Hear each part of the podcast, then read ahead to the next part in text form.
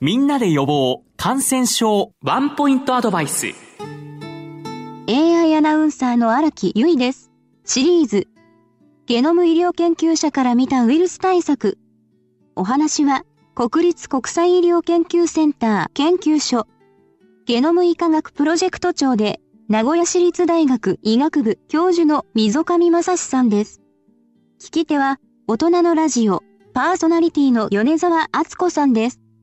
なお、この放送は1月10日の大人のラジオの内容を再編集してお送りします。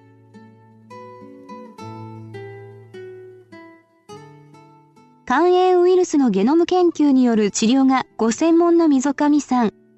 今回は溝上さんが所属する国立国際医療研究センターでの新型コロナウイルス重症患者への治療についてお話をいただきました。国立国際医療研究センターは、厚労省直下のナショナルセンターです。はい、そのミッションの一つは、はい、大きなミッションの一つは、実は感染症なんですね。はい、国際感染症とは。で、そういうところで2年前に、はい、1919年の11月に、えー、武漢で大流行を起こしてダイヤモンド・プリンセスで1月、はい、2020年の1月に横浜に来てその患者さんたちを、えー、国際感染症センターが受け入れたということでございます。はい、現在まで1000人以上の患者さんを受け入れて治療しております。あ、先生のところですね。はい、はい、あの国際医療センターではそうやってます。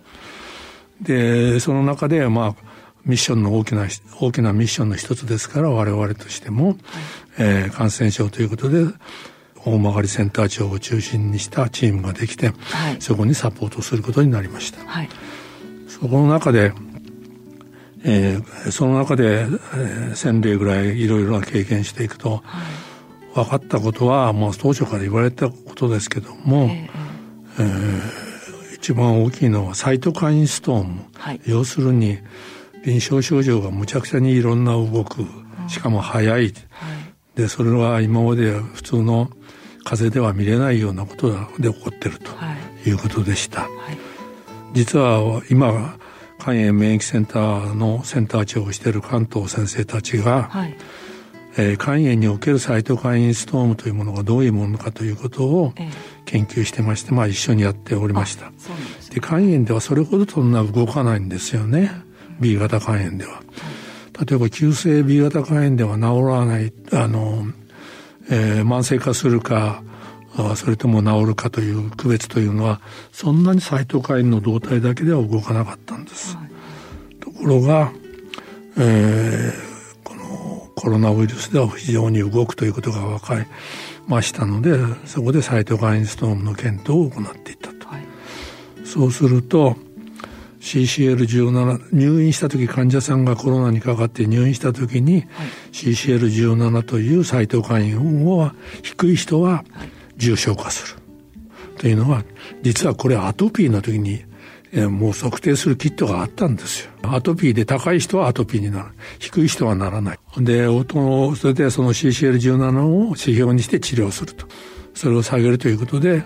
アトピーを抑えるという形でやられてました。あそうなんですね。で、それが低い人が入院時に低い人はコロナが将来重症化すると。ということを見つけました。で、それですぐ、えー、国に連絡して、そのあ保険仲裁してもらって現在も使用されてますし、はい、で海外に今その展開をしているところです。でそれが一つそれから入院した後急激に悪くなる人もいます。はい、コロナの病状の非常に怖いのは朝何ともなかった人が夕方に重症化してその夜中に死んでしまうとこれが一番怖いといわゆるサイトカイン免疫が急激に動いてるんだろうということで、そういうことをやったらまず CCL17 を見つけました。はい。で、これは、あの、杉山君といって、今、うちの副プロジェクト長をやってくれてる杉山君が見つけました。二、はい、つ目、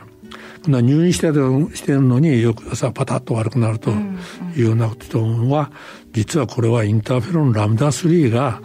2、3日前に上がってたんですね。これは C 型肝炎で見つけた IL28B な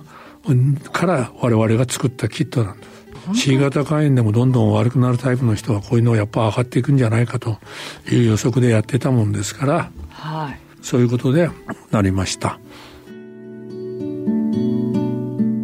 C 型肝炎ウイルス治療と新型コロナウイルス治療の接点についてのさらなる解説は次回の放送でお送りします。